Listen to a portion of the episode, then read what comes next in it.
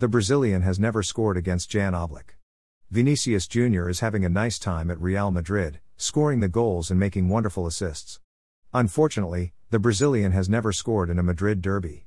Having played eight matches, he has been unable to find a way past Jan Oblak. Even as he hasn't scored against Atletico Madrid, his presence in itself is a good omen for Los Blancos. Against Atletico Madrid, Vinicius has been involved in four wins and four draws.